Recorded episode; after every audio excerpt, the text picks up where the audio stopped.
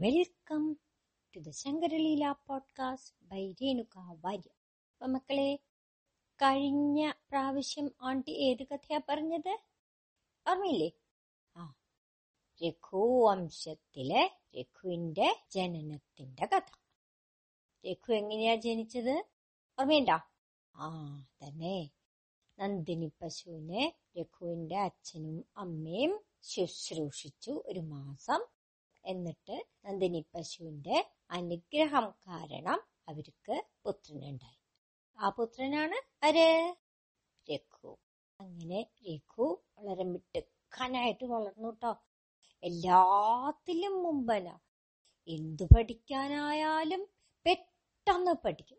അത് കാവ്യം ശാസ്ത്രം ഇതൊക്കെയാണെങ്കിലും അമ്പെയ്ത്താണെങ്കിലും രാജ്യതന്ത്രാണെങ്കിലും എന്നും വേണ്ട. എന്ത് സംഭവമാണെങ്കിലും രഘു വേഗം അങ്ങനെ രഘു വളർന്നു വളർന്നു വന്നു.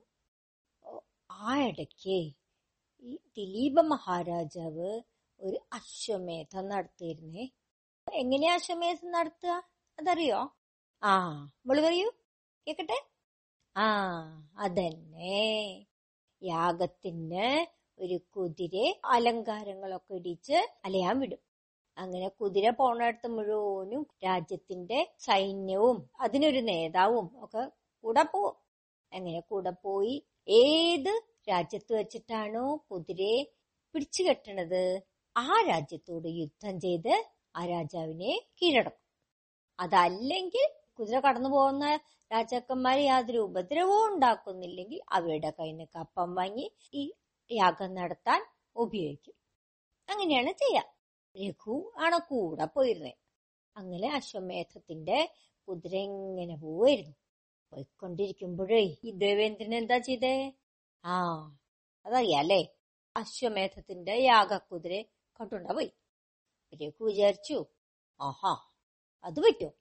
നമ്മുടെ യാഗത്തിനുള്ള കുതിര ദേവേന്ദ്രൻ വന്ന് കട്ടുകൊണ്ട് പോണോ? അത് നടക്കണ കാര്യമാണോ? രഘു എന്തു ചെയ്തു ദേവേന്ദ്രനായിട്ട് യുദ്ധം ചെയ്യാം. യുദ്ധം ചെയ്ത് ചെയ്ത് ചെയ്ത് ചെയ്ത് അവസാനം രഘു ദേവേന്ദ്രനെ തോൽപ്പിച്ചു. അപ്പോ ദേവേന്ദ്രന് സന്തോഷായി. ഈ യാഗക്കുതിരെ ദേവേന്ദ്രൻ ഒരു തമാശക്ക് കെട്ടുകൊണ്ടുപോയതാണേ. ആ യാഗം മുടക്കണം എന്നൊന്നും ദേവേന്ദ്രന് ആഗ്രഹം ഉണ്ടായിരുന്നില്ല. അതുകൊണ്ട് തന്നെ രഘു യുദ്ധം ചെയ്ത് ദേവേന്ദ്രനെ തോൽപ്പിച്ചപ്പോ ദേവേന്ദ്രന് സന്തോഷാവുക ചെയ്ത്. അപ്പൊ ദേവേന്ദ്രൻ രഘുവിനെ അനുഗ്രഹിച്ചിട്ട് ആ കുതിരയും തിരിച്ചു കൊടുത്തു. അങ്ങനെ യാഗം വളരെ ഗംഭീരായിട്ട് നടന്നു. അപ്പൊ അതും കൂടി കഴിഞ്ഞപ്പോ ദിലീപ മഹാരാജാവിന് മനസ്സിലായി. എന്റെ മകൻ ഇന്ദ്രനെ തോൽപ്പിക്കാനും കൂടി ശക്തിയുള്ള ആൾ. അവൻ മെട്ടുക്കനാവും എന്ന് മനസ്സിലാക്കിയിട്ട് ദിലീപ മഹാരാജാവ് എന്താ ചെയ്തേ? സാധാരണ രാജാക്കന്മാർക്ക് മക്കൾ പ്രാപ്തരായി എന്ന് തോന്നിക്കഴിഞ്ഞാൽ അവരെന്താ ചെയ്യാ പണ്ടത്തെ കാലത്ത്? ആ അതറിയാലേ മക്കളെ രാജ്യഭാര ഏൽപ്പിച്ച് കാട്ടിലേക്ക് തപസ് ചെയ്യാൻ അതുപോലെ തന്നെ ദിലീപ മഹാരാജാവ് രഘുവിനെ രാജ്യഭാരം ഏൽപ്പിച്ചിട്ട് കാട്ടിലേക്ക് തപസ് ചെയ്യാൻ പോയി. അങ്ങനെ രഘു രാജാവായി. വളരെ നല്ല രീതിയിലാണ് കേട്ടോ രഘു രാജ്യം ഭരിക്കണേ. ദിലീപ മഹാരാജാവിന്റെ രാജ്യം പോലെ തന്നെ ആർക്കും കഷ്ടപ്പാടില്ല.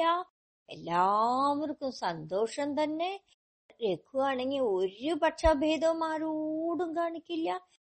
നന്നായിട്ട് നീതി നടപ്പാക്കും. അതുകൊണ്ട് തന്നെ കുറ്റങ്ങളും കുറവാണ്. അങ്ങനെ വളരെ മിടുക്കനായിട്ട് തന്നെയാണ് രഘു രാജ്യം ഭരിക്കുന്നത് ഇടയ്ക്കിടയ്ക്ക് യുദ്ധം ഉണ്ടാവും എന്തിനാന്നറിയോ മറ്റു രാജ്യങ്ങൾ കീഴടക്കാൻ. പണ്ടത്തെ രാജാക്കന്മാർ അങ്ങനെയും ചെയ്യുവേ. അവരവരുടെ രാജ്യം വലുതാക്കാൻ വേണ്ടി അടുത്തുള്ള രാജ്യങ്ങളെയൊക്കെ യുദ്ധം ചെയ്ത് കീഴടക്കും. അത് പണ്ടേയുള്ള പതിവാ.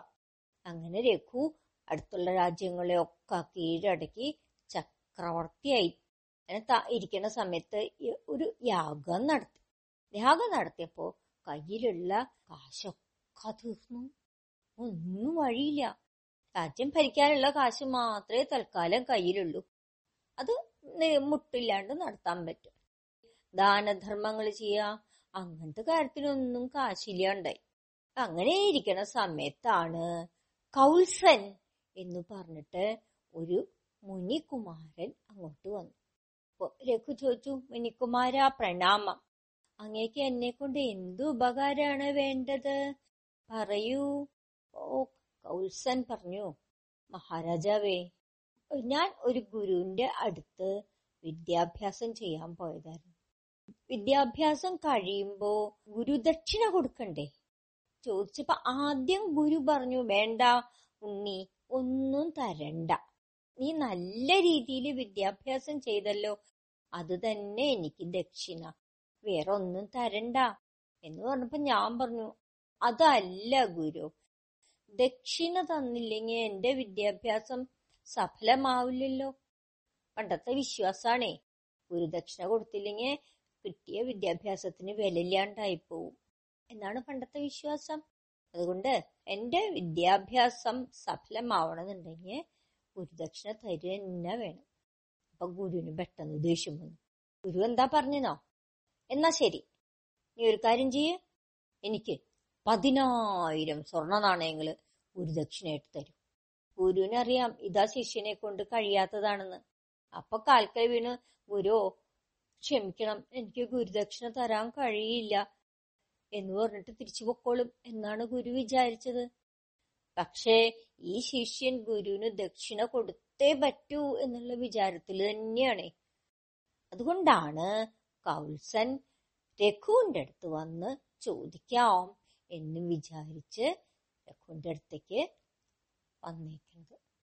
അപ്പൊ രഘു വിചാരിച്ചു ഈശ്വരാ ഇനിയിപ്പൊ എന്തു ചെയ്യും?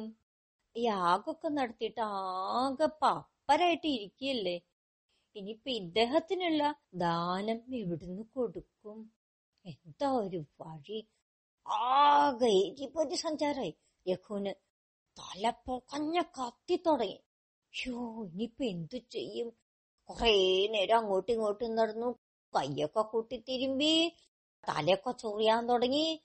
ഇതൊക്കെ കഴിഞ്ഞ് പെട്ടെന്ന് രഘുവിന് ഒരു ഉപായം തോന്നി. രഘു മറ്റു മന്ത്രിമാരെയും സൈനികരെയൊക്കെ വിളിച്ചു. അതെ ഇദ്ദേഹത്തിന് കുറച്ച് കാശിന്റെ ആവശ്യമുണ്ട്. അത് കൊടുക്കാൻ തൽക്കാലം ഇവിടെ കഴിവില്ല എന്ന് നിങ്ങൾക്ക് എല്ലാവർക്കും അറിയാലോ? ആ ദാനം ചോദിച്ചു വരുന്നവർക്ക് കൊടുക്കാണ്ടും പറ്റില്ല. അതാണല്ലോ നമ്മുടെ രീതി. അതുകൊണ്ട് ഞാനൊരു കാര്യം തീരുമാനിച്ചു. എന്താ അത് മന്ത്രി ചോദിച്ചു. ഞാൻ ധനത്തിന്റെ ദേവത വൈശ്രവണനെ ആക്രമിക്കാൻ പോവാണ്. വൈശ്രവണന് വേറൊരു പേര് കൂടി ഉണ്ട്. എന്താണെന്നറിയോ? ആ മോൻ കൈവയ്ക്കല്ലോ പറയൂ എന്താണ്? അതന്നെ കുബേരൻ. നമ്മുടെ കയ്യിലുള്ള ഈ സൈന്യബലം വെച്ചിട്ട് ഞാൻ കുബേരനെ ആക്രമിച്ച് കീഴടക്കുക. അദ്ദേഹത്തിന്റെ കയ്യിൽ നിന്ന് കാശ് വാങ്ങി വരും. മന്ത്രിമാർക്കും സൈനികർക്കും ഒക്കെ വളരെ വിശ്വാസമാണ് രഘുവിനെ. രഘു എന്തു കാര്യം വിചാരിച്ചാലും അത് നടത്തി കാണിക്കും എന്ന് അവർക്കൊക്കെ അറിയാം ആ ശരി. തിരുമേനി പോവാം പോവാം. നമുക്ക് പോവാം നമുക്ക് പോവാം. അവർക്കൊക്കെ ആവേശായി. എന്നാ ശരി. നാളെ നമുക്ക് ആക്രമിക്കാൻ പോവാം. എന്നിട്ട് ഈ മുനികുമാരനോട് പറഞ്ഞു അങ്ങ് ഇന്ന് ഇവിടെ താമസിക്കും. നാളത്തേക്ക് നിവൃത്തിമാർഗം ഉണ്ടാക്കാം. എന്ന് പറഞ്ഞ് അന്ന് ആ മുനികുമാരനെ കൊട്ടാരത്തിൽ താമസിപ്പിക്കുകയും ചെയ്തു. പിറ്റേ ദിവസം ഒരു യുദ്ധത്തിന് പോവാൻ റെഡിയായിട്ട് നിൽക്കുമായിരുന്നു അപ്പോഴാണ് ഖജാൻജി ഓടി വന്നിട്ട് പറഞ്ഞു മഹാരാജാവേ മഹാരാജാവേ ഇന്നലെ രാത്രി മുഴുവനും ഖജനാവിൽ സ്വർണമഴ പെയ്യായിരുന്നു. ഒരു വലിയ അത്ഭുതം. കാണണോ? കാണാൻ വരൂ. ഏ? ഇതെന്തായി പറയണേ? ആ വരൂ ഞാൻ കാണിച്ചു തരാം. പറഞ്ഞ് മഹാരാജാവിനെയും കൂട്ടി ഖജനാവിൽ ചെന്നു. നോക്കിയപ്പോ എന്താ? ഖജനാവ് നിറച്ചു സ്വർണ നാണയങ്ങൾ. കാരണം എന്താത്? ഈ വൈശ്രവണന് അറിയാം. ഈ രഘുവിന്റെ പരാക്രമം. നല്ല നിശ്ചയുണ്ട്. എത്ര കുറഞ്ഞ സൈന്യബലാണെങ്കിലും ശരി. രഘു വിചാരിച്ച ഒരു യുദ്ധം വളരെ എളുപ്പത്തിൽ ജയിക്കാൻ കഴിയും. അതുകൊണ്ട് രഘുവിന്റെ ഉദ്ദേശം എന്താന്ന് വെച്ചാ അത് അങ്ങ് നടത്തി കൊടുത്താൽ മതി. അപ്പൊ യുദ്ധം ഒഴിവാക്കാലോ. നാശനഷ്ടങ്ങൾ ഒഴിവാക്കാം.